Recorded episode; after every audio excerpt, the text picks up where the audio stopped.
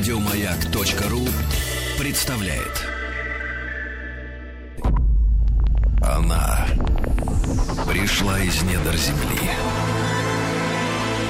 Со времен древних огнепоклонников и до сегодняшних дней человечество в ее власти. С ней связаны главные мировые новости, страхи и надежды. Нефть.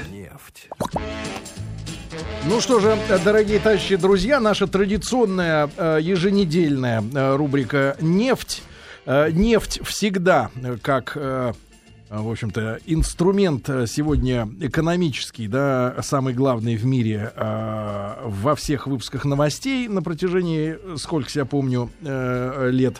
Да, ну и наш проект призван сделать так, чтобы какие-то вещи, связанные с нефтью, вам стали понятнее. Естественно, мы будем заниматься и в этой рубрике геополитическими исследованиями, изысканиями. Ну, а поскольку мы с вами люди все, которые как-то пытались или получали образование, понимаем, что надо идти от азов к более сложным вещам, да, то мы с вами обсудили использование нефти уже в древние времена, да, поговорили немножко о том, что фактически у России были очень хорошие показатели по добыче в начале 20 века. Потом, не без помощи иностранных товарищей, в Баку разразился кризис, названный революцией, в результате чего мы утратили позиции. Но это как бы политика и революция — это отдельная история. Говорили о химическом составе, да, нефти. Да, а сегодня мы поговорим о переработке. Это тоже очень важная вещь, потому что, как вот уже прозвучало в прошлой нашей программе,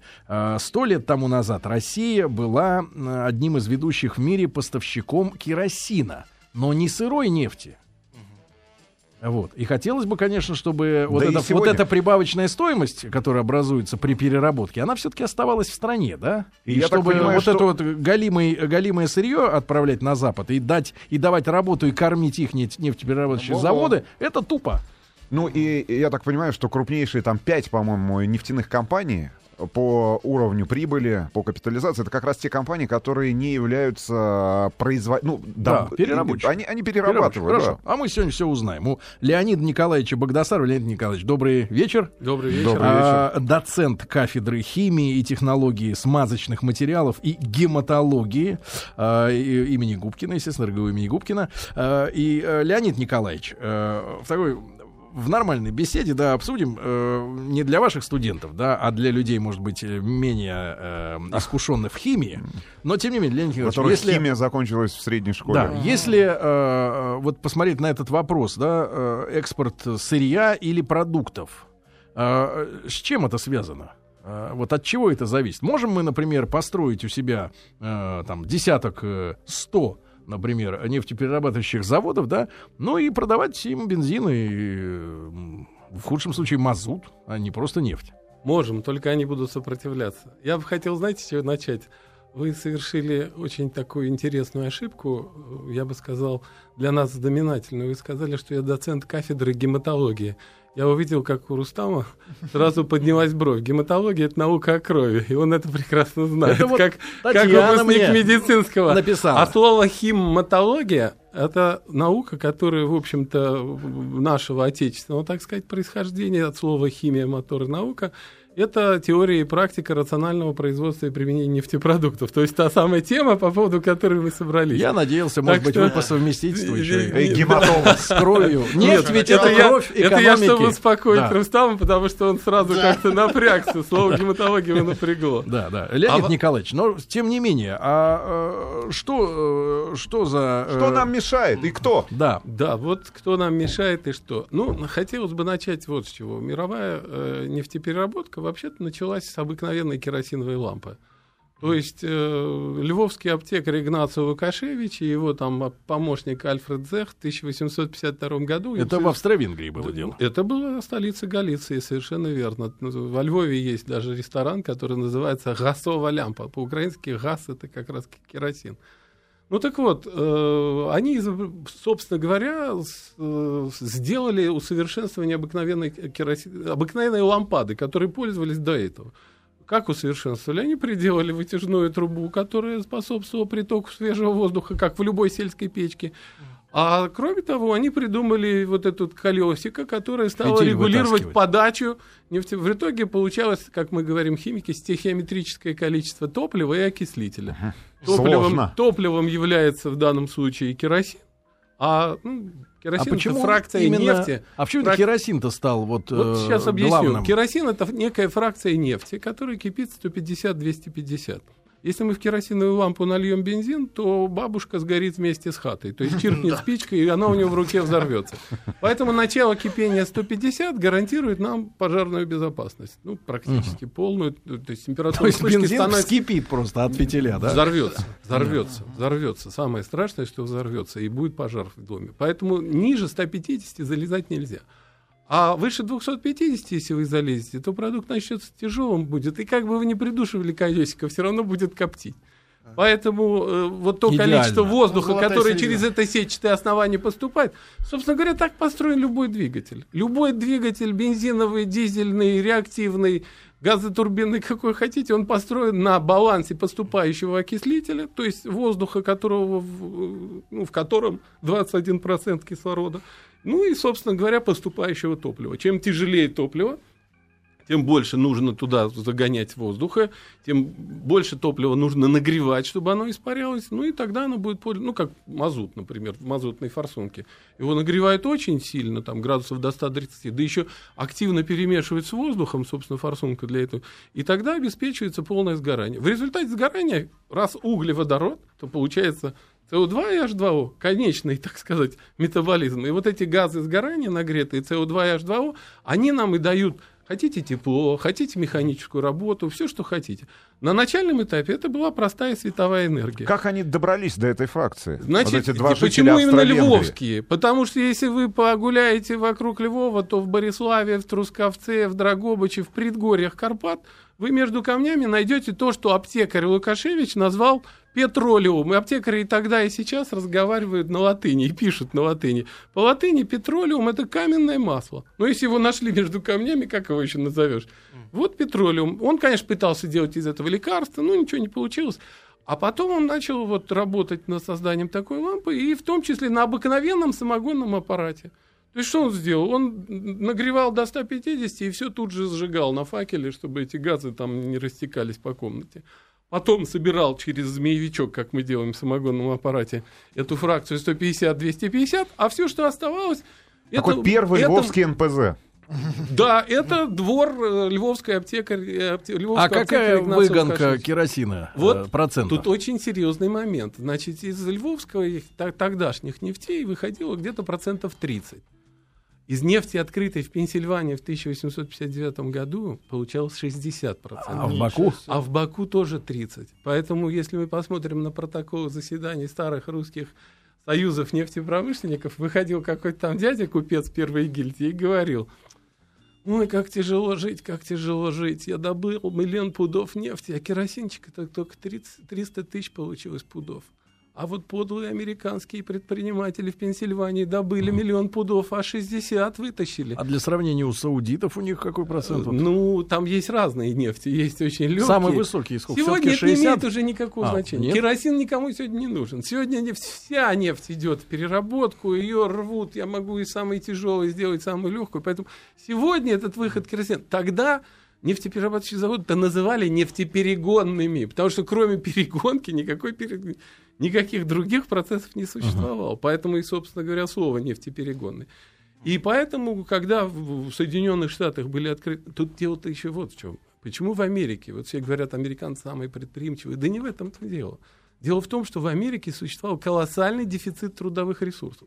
Страна активно двигалась присутствующий здесь человек знает, активно двигалась на запад, выжигали сначала индейцев, потом бизонов, потом осваивали гигантские территории, и нужно было огромное количество людей. Мы же знаем, что из Европы приехали 9,5 миллионов человек с 1850 года по 1892. Это были люди, ехавшие, точно знали, что... Открываем любую американскую газету 1850 года, требуется. субъектом рынка труда была только женщина. Она только... То есть, наоборот, субъектом рынка труда был только мужчина, а женщина сидела дома.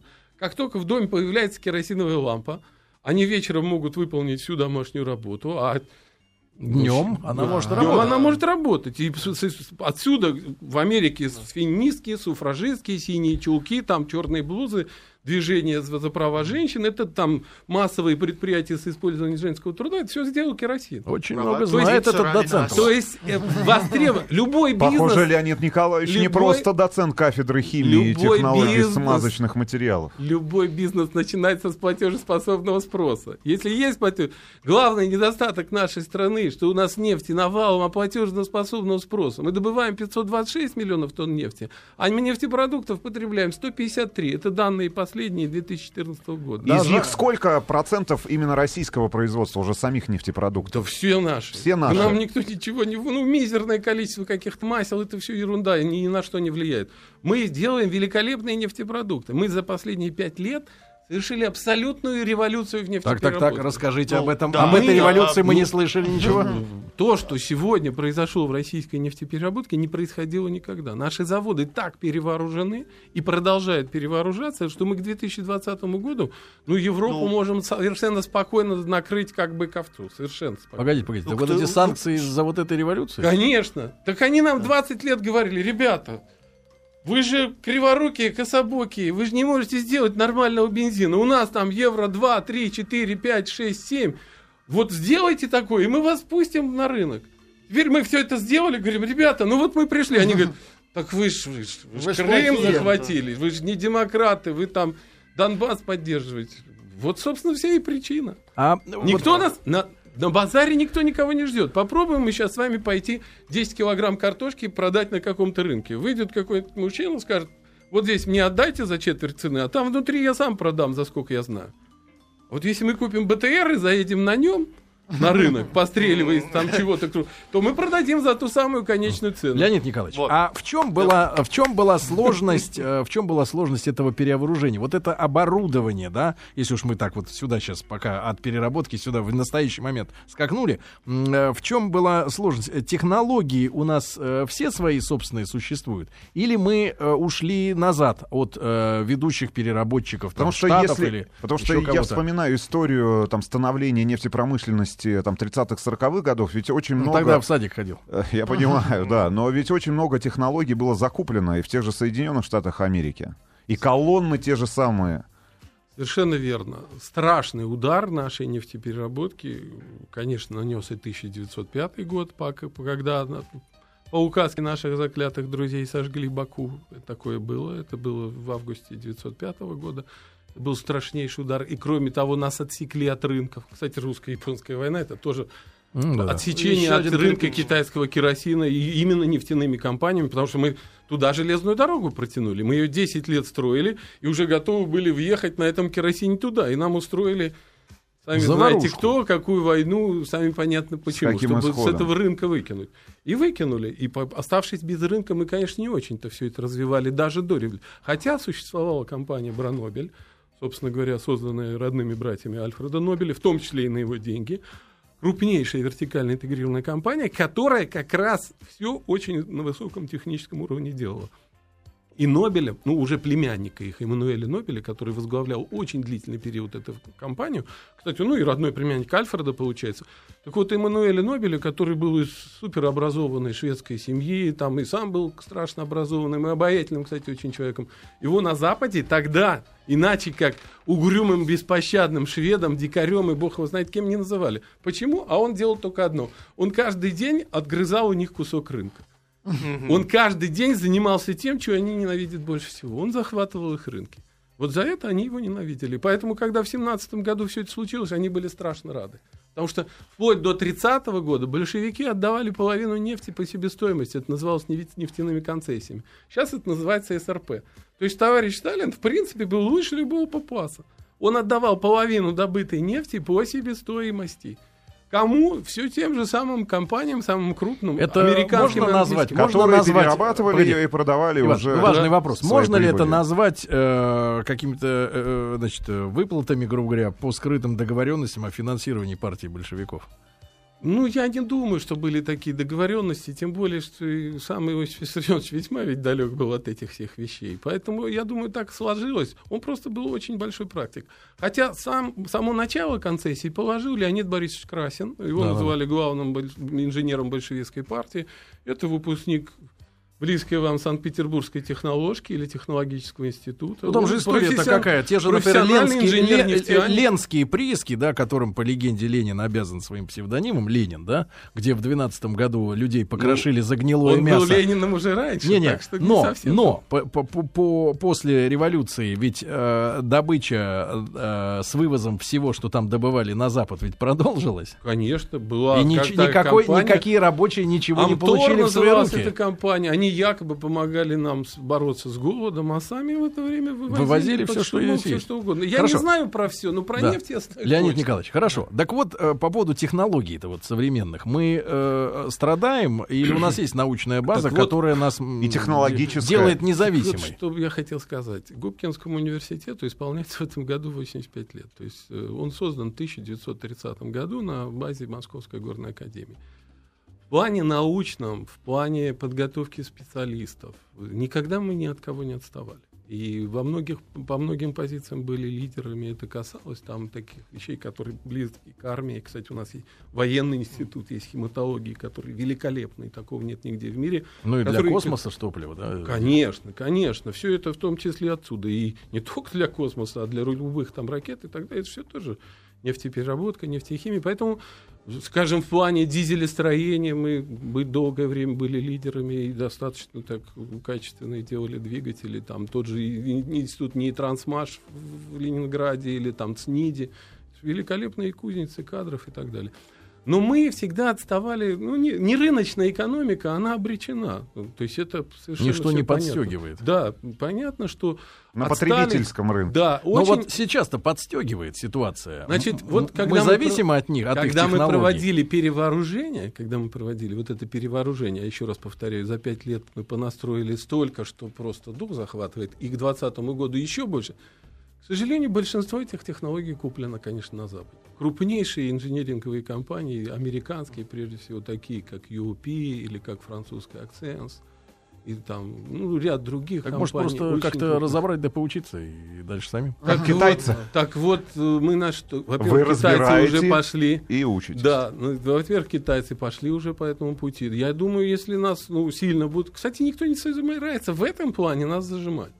Они прекрасно понимают, что это-то как раз мы сделать сможем. Они нас зажимают в области каких-то, допустим, технологий сжижения газа, где нужны какие-то специальные там компрессоры, теплообменные устройства. Вот тут это для нас чувствительно. То есть они прекрасно знают, где чувствительно, где нечувствительно. И поэтому зажимают там, где знают, что мы быстро сделать не сможем. А по очень многим позициям...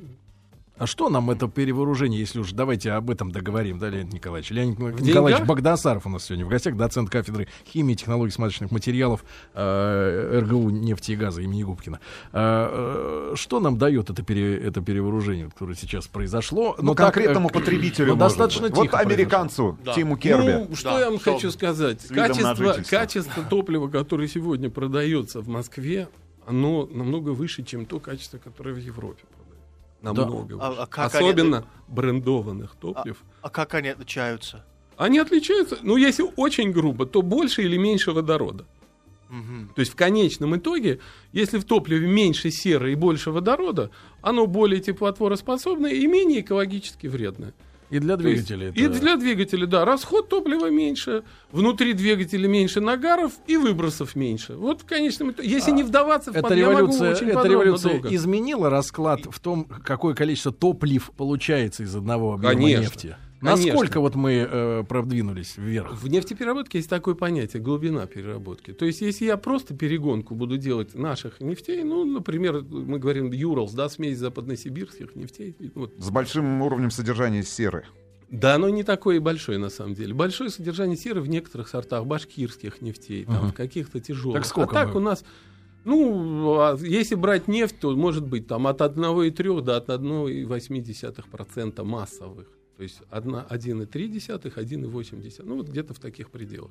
Есть нефти, конечно, потяжелее, где 3% может быть серы. Есть а сколько получим полезного? Глубина. Так, вот полезного. Значит, если мы возьмем вот эту самую Urals, как мы говорим, то мы, если просто разгонку сделать, то у вас получится бензина, а это фракция, условно говоря, от 30 до 200 градусов, у вас будет где-то 20%. Угу. Значит, а по новой технологии? Подождите. Дизельного топлива будет где-то от 200 до 360, будет где-то 30%. Ну и все, что выше 360, это называют прямогонным азотом, этого будет где-то 50. Это в Urals. Если взять там, да, Siberian Light, допустим, чуть полегче, будет, соответственно, там 27, 38, ну и там дальше там 42%. Друзья, мы продолжим после краткого выпуска новостей спорта. Проект «Нефть». Леонид Николаевич Багдасаров у нас сегодня в гостях. Говорим о переработке.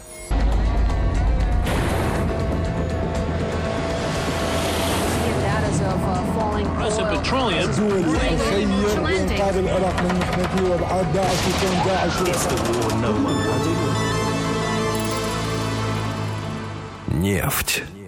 Друзья мои, сегодня в нашем проекте «Нефть» мы добрались до темы переработки нефти. Сегодня нас Леонид Николаевич Багдасаров, наш гость, докладчик главный, обрадовал. Он сообщил, что в последние годы так тихо, незаметно мы как наблюдали за другими вещами большей частью. Перевооружилась нефтянка. Тем временем это произошло. Леонид Николаевич Багдасаров, доцент кафедры химии, технологий смазочных материалов РГУ «Нефти и газа» имени Губкина. И с Леонидом Николаевичем мы говорим о переработке, да, вот о... Леонид Николаевич, просто, чтобы людям было понятно, вот эта перевооруженная технология, да, и старая, в тех же бензинах, там, в маслах, насколько производительность нефти, грубо говоря, глубина переработки выросла?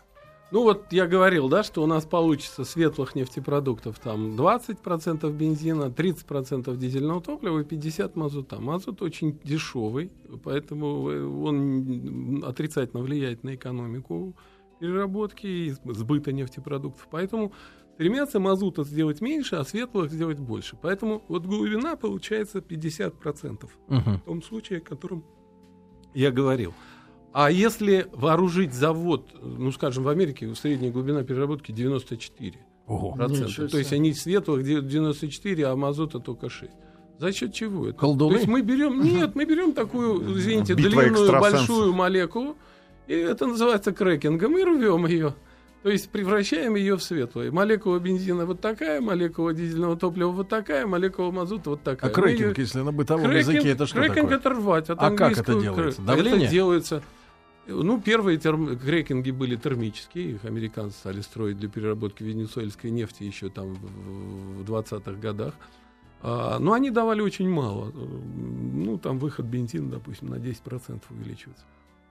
А современные крекинги — это каталитический крекинг, который позволяет делать из мазута очень много бензина прежде всего. И гидрокрекинг, который позволяет из самых тяжелых остатков делать очень большие объемы дизельного топлива. Собственно, вот эти два процесса — гидрокрекинг, то есть водород под высоким давлением и высокие температуры плюс катализатор. Это позволяет, это с одной стороны, и с другой стороны каталитический крекинг, где катализатор, непрерывно там движущийся, ну, тоже достаточно высокие температуры. Ну, вот мы до скольки довели? У них, американцев, 94, а мы... Ну, в среднем по России сегодня мы подняли процентов, наверное, на 10, достигли цифры где-то 75%. А есть куда расти. К 2020-му, я уверен, цифра будет, ну, точно 85, наверное. То есть это для... Если сравнить с Европой, то там где-то в Японии, по-моему, 90, в Европе 88. Но это такие... Сопоставимые очень... уже цифры. Да. Но тут вопрос заключается в другом. Вы представьте себе, нам рынки нужны. Нам нужны рынки. Вот... Товарищ Сталин, не к ночи будь помянут, да, он за 10 лет, с 30-го года по 40-й, увеличил потребление нефтепродуктов в стране в 7 раз. То есть с 4 миллионов тонн до 28. Другое дело, каким способом он это сделал. Варварским, там, ограбив там, село, да, в общем, лишив нам источника там, людей и так далее.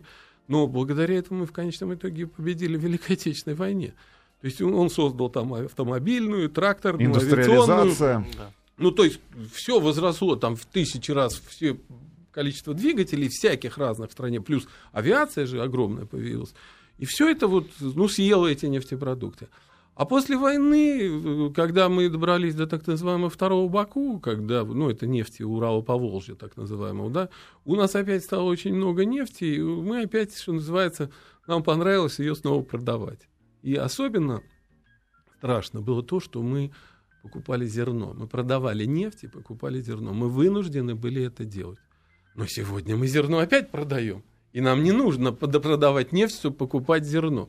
И это, конечно, резко расширяет наши возможности. Но мы покупаем айфоны. У нас теперь есть, вместо зерна. У нас есть еще один очень серьезно изменившийся фактор. У нас крупнейшим покупателем сегодня в мире нефти стала другая страна. Китай в 1973 году потреблял 30 миллионов тонн нефти. Другая чем что? Чем какая? Если раньше Америка? Все уходило в Соединенные Штаты в основном, то и сегодня крупнейший потребитель — это Китай. Причем, как мы с вами знаем, авианосец по Амуру не проходит. Ни в прямом, ни в переносном смысле этого слова. То есть между нами и китайцами встать и что-то там рисовать не получается. Там есть несколько трубопроводов и так далее. Поэтому это, конечно, потенциально и для Китая это нужно. Потому что у них там... В прошлом году Китай 25 миллионов автомобилей произвел. Позапрошлом 22,5, в прошлом 25. А мы продали около 2,5. Вы представляете, что это такое вообще? И, конечно, вопрос заключается в том, что на китайский рынок надо заходить как раз не нефтью, а нефтепродуктами. И, как это ни парадоксально, Китаю это тоже выгодно. Потому что он столкнулся с целым рядом экологических больших сложностей. У них там слишком высокая концентрация. Поэтому, как это ни парадоксально, им выгодно, чтобы мы туда даже нефтепродукты поставляли. Но они не просто так. Китайцами торговаться штука достаточно сложная. Они очень целенаправленные, целеустремленные. Поэтому задача стоит так выстроить с ними взаимоотношения. Собственно, Роснефть чем сегодня и занимается. Она назначена, так сказать, ответственно за Китай. Она будет выстраивать взаимоотношения так, что Китаю нужны наши источники углеводородов, то есть мы им отдадим, допустим, часть акций Роснефти, а они нам, соответственно, отдадут часть акций. Причем выстроится все в таком балансе, как мы говорим, 50/50. То есть, они нам что? Они нам рынок. То есть конечная идея наша заключается в том, столько, сколько мы производим нефти и газа, мы сами есть не сможем. Но мы должны так выстроить... Например, мы газ в Европу продаем по $300 за 1000 кубов. Они своему населению по 1500. Да ладно? Мы им говорим: ребята, вот эти 1200, давайте как-то поделимся. Они говорят: так это ж русский энергетический империализм, вы что? И поэтому третий энергетический пакет... До сих пор не принят. Газпром блокируется. Газпром не имеет права продавать, владеть газораспределительными сетями. Он не может купить там электростанцию, какой-то химзавод, для которого нефть является, то есть газ является и сырьем, и топливом. Поэтому они блокируют это, активно блокируют, защищают свои рынки. В общем, делают с их точки зрения абсолютно правильные вещи. Это первый закон диалектики, да, закон единства и борьбы противоположностей. Его никто не отменял, и мы нужны друг друга, и мы вот так все время будем бодаться за перераспределение. Леонид Николаевич, это хамство в 4 раза. Это бизнес, это капитализм. Это лежбище всей европейской демократии, человеколюбия и всего остального. И когда мы говорим: ребята, поделитесь с нами, они говорят: ребят, да вы что, мы за это обычно авианосец подгоняем. Позвольте крамольный вопрос, который, мне кажется, вот только я и отважусь-то задать. Точно. Я слышал один раз смелый комментарий от руководства, которое говорило: как можно так разговаривать с ядерной державой. А другой вопрос. А может быть, западную демократию немножко ослабить, в том смысле, что перестать им поставлять по 300? Вы понимаете, дело в том, что не поставлять нельзя. Рынок такая штука, она мгновенно найдет. Откуда возьмут? Американцы на... во-первых, есть такая страна, как Катар, с населением очень маленьким, которая производит 145 миллиардов кубометров газа. Он весь сжижается, идет в Европу. Европа понастроила себе терминалов по приему сжиженного газа. В Каунасе построили на 3 миллиарда кубов приема терминал. Там вся Европа танцевала и веселилась. Что, не хватает российского газа трубного для Литвы? Нет, самое главное было показать Газпрому, что мы можем без вас обойтись. Они понастроили этих терминалов, если я не ошибаюсь, на 185 миллиардов, а реально завезли 29. То есть они их держат тут для той кровольной мысли, как вы говорите, если мы вдруг решимся на какие-то фокусы, ну, не поставлять что-то. Никогда Россия так себя не вела. Мы, наоборот, всегда приходили и говорили: ребята, да мы самые надежные поставщики. И нефти, и нефтепродуктов, и газа, и чего хотите. Но только давайте как-то эквивалентно поменяемся. Можно, с учетом вот этих мощностей хранения, да, и перевозки на танкерах, сколько получается стоимость-то вот, закупочная? Чуть дороже. Закупочная сколько получается? Ну, вот смотрите, у нас есть в порту Корсаков, под Южно-Сахалинском, есть первый наш завод по сжижению. Кстати, построенный Шеллом в рамках проекта «Сахалин-2». Значит... Весь сжиженный газ корсаковский, весь, запродан, по-моему, до 2030 года. В основном Япония, Южная Корея. Японцы платят $450 за 1000 кубов, за тонну сжиженного газа. Что такое тонна? Тонна — это несколько больше, чем 1000 кубов. В одном кубе 714 килограмм. Соответственно, если вы сжижаете, то это у вас уже в массу превращается. Поэтому получается где-то 1400 кубов. Умножьте 1400 на те же самые 300, и вы получите то же самое, ту же цифру $450. Ну, с доставкой. Поэтому, в принципе, технологии эти, конечно, удивительные, потому что при движении газ испаряется частично. Он же используется как топливо для газотурбинного двигателя, который стоит в этом газовозе. То есть, поэтому стоимость этой вообще перевозка водная самая дешевая. Поэтому вообще в целом логистика по воде, да, она самая дешевая. С точки зрения себестоимости самая. Ну, здесь и так в среднем брать, при всех равных условиях, вода — это рубль, труба большого диаметра — это 2 рубля, железная дорога, магистраль — это 10 рублей, и автотранспорт — это 20. Леонид Николаевич, если вернуться в начало 20 века и вообще в целом попытаться нашим слушателям, ну, на пальцах объяснить, что же сегодня такое, ну, на этапах, может быть, да, каких-то ключевых, переработка нефти, которая попадает на нефтеперерабатывающий завод. Может, циклы какие-то есть, какие-то этапы, подготовки? Конечно. Добытая нефть, она сдается, ну, в нашей стране, то уж точно, в систему Транснефти. То есть гигантская, нигде в мире такой системы нет. Трубопроводов. Широтная система, 50 тысяч километров магистральных. Это Транснефть, это абсолютно... Да, такого нет ни у кого в мире. Это уникальное совершенно сооружение, созданное нашими предками, и, конечно, этим надо только гордиться. И, конечно, нашим университетом в том числе, у нас там факультет труба есть и так далее. Ну, трубопроводного транспорта. Факультет там, так труба. Называется. Да, факультет труба, хорошо, так и называют его.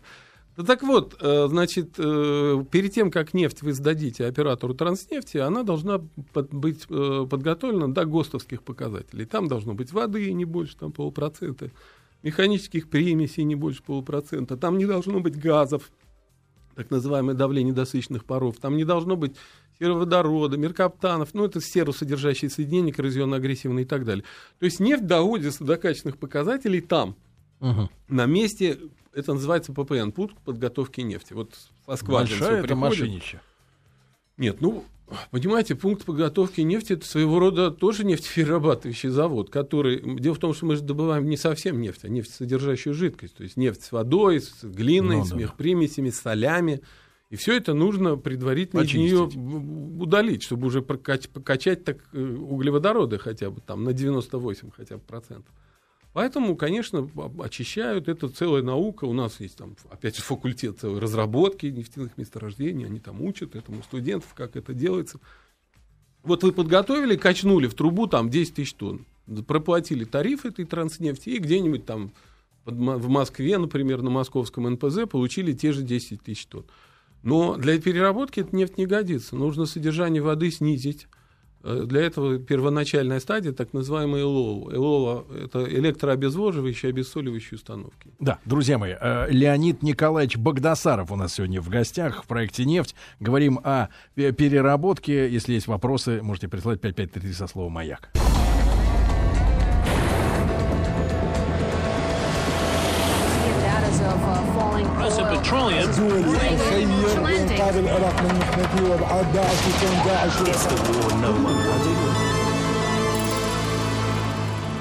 Нефть. Ну что же, друзья, мы продолжаем с Леонидом Николаевичем Багдасаровым разговор о переработке. Понятно, что вот до Москвы догнали мы. До НПЗ.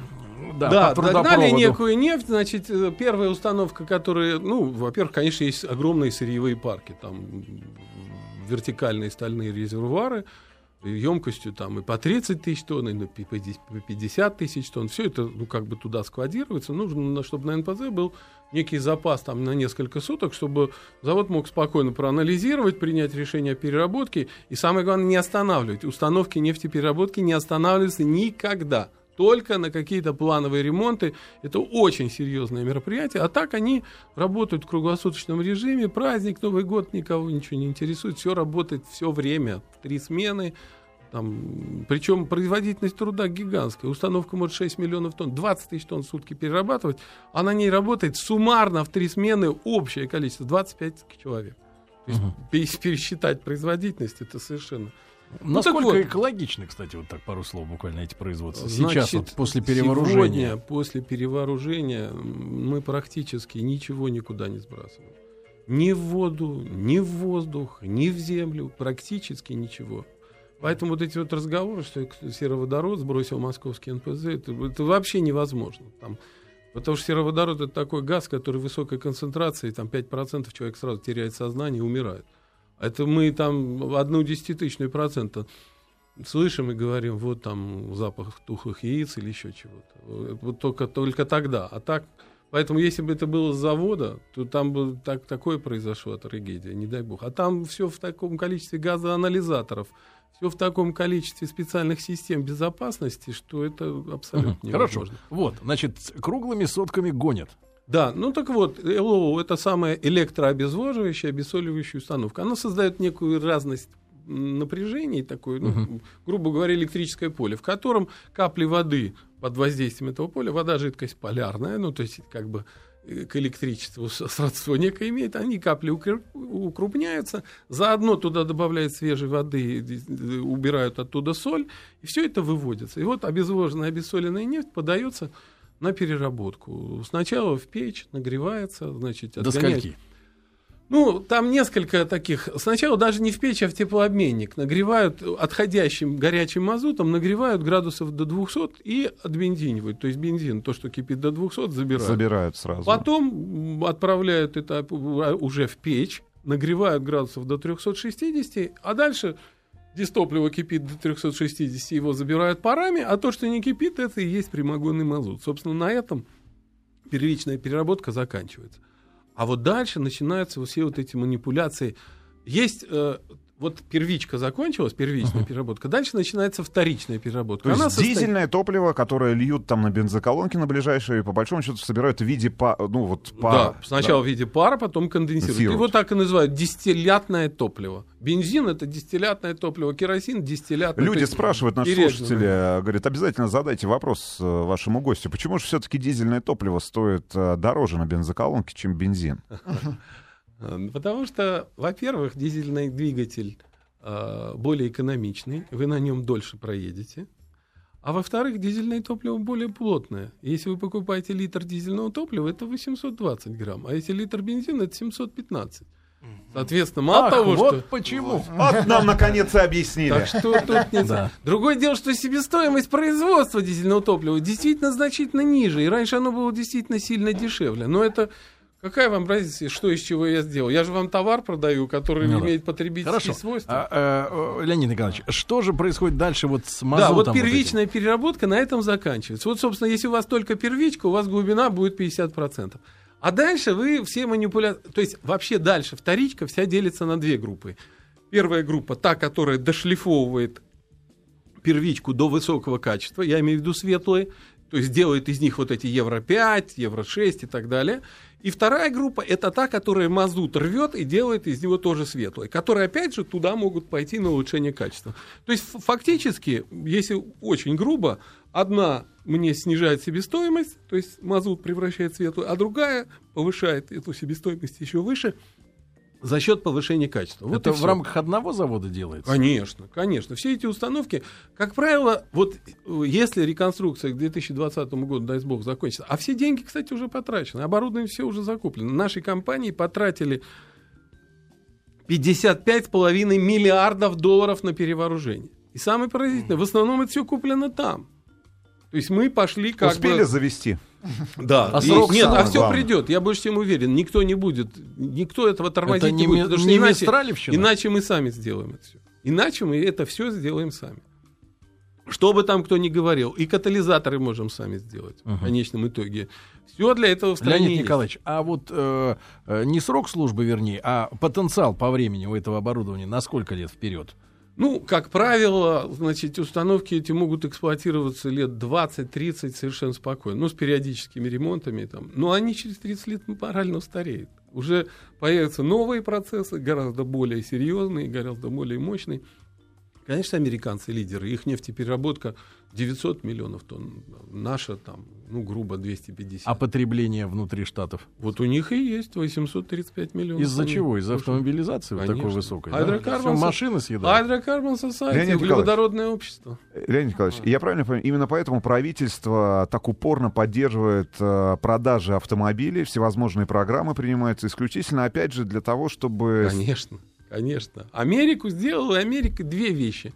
Легкая, дешевая, доступная нефть и автомобиль. Тогда позвольте самый крамольный сегодняшний вопрос.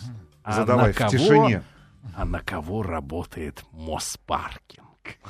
Это я не знаю. Да нет, перестань. Они работают на жителей этого большого города. Что же, жители против страны? Нет. Шутка. На этот вопрос я ответить не могу. Да. Леонид Николаевич, таким образом, вот именно в нефтепереработке внутренние ресурсы у нас на уровне, на хорошем. Колоссальный. И можно вопрос тогда быстренько от наших слушателей. Осталось совсем немного времени. Стоит ли ждать высококачественный дизель в регионах? Ну вот мы проехали практически всю страну на автомобилях. И летали, и были на Дальнем Востоке. И главная проблема, на которую жалуются жители Западной Сибири и Дальнего Востока, это плохой по качеству дизель. Дизелек бывает не тот. Значит, я бы посоветовал всем покупать топливо на заправках крупных вертикально интегрированных компаний. И какая может быть проблема в Западной Сибири с бензином, если там есть Обский нефтеперерабатывающий завод? Крупнейший на сегодняшний день и лучший НПЗ в Европе. Это я могу без всякой натяжки сказать, потому что такие установки, которые там есть, это самый вооруженный наш завод. И по качеству, и по глубине переработки, и по всем, и по себестоимости, почему хотите. Омск — это просто великолепный завод. Омск это компания русских. «Газпромнефть». Нет, и Омск — судьба моя. Да. Значит, дорогие друзья, мы, я думаю, что от лица всей нашей аудитории искренне благодарим Леонида Николаевича за очень интересный рассказ. Не прощаемся. И вам спасибо за Николаевич, хотим вас видеть снова. Спасибо. Для того, чтобы, как говорит Влад, хотим вас снова. Значит, Леонид Николаевич Багдасаров, доцент кафедры химии и технологий смазочных материалов РГУ и нефти и газа имени Губкина. Слушайте и смотрите нефть в подкастах на сайте радиомаяк.ру. Хорошего вечера, ребята. Берегите себя, до завтра. Еще больше подкастов на радиомаяк.ру.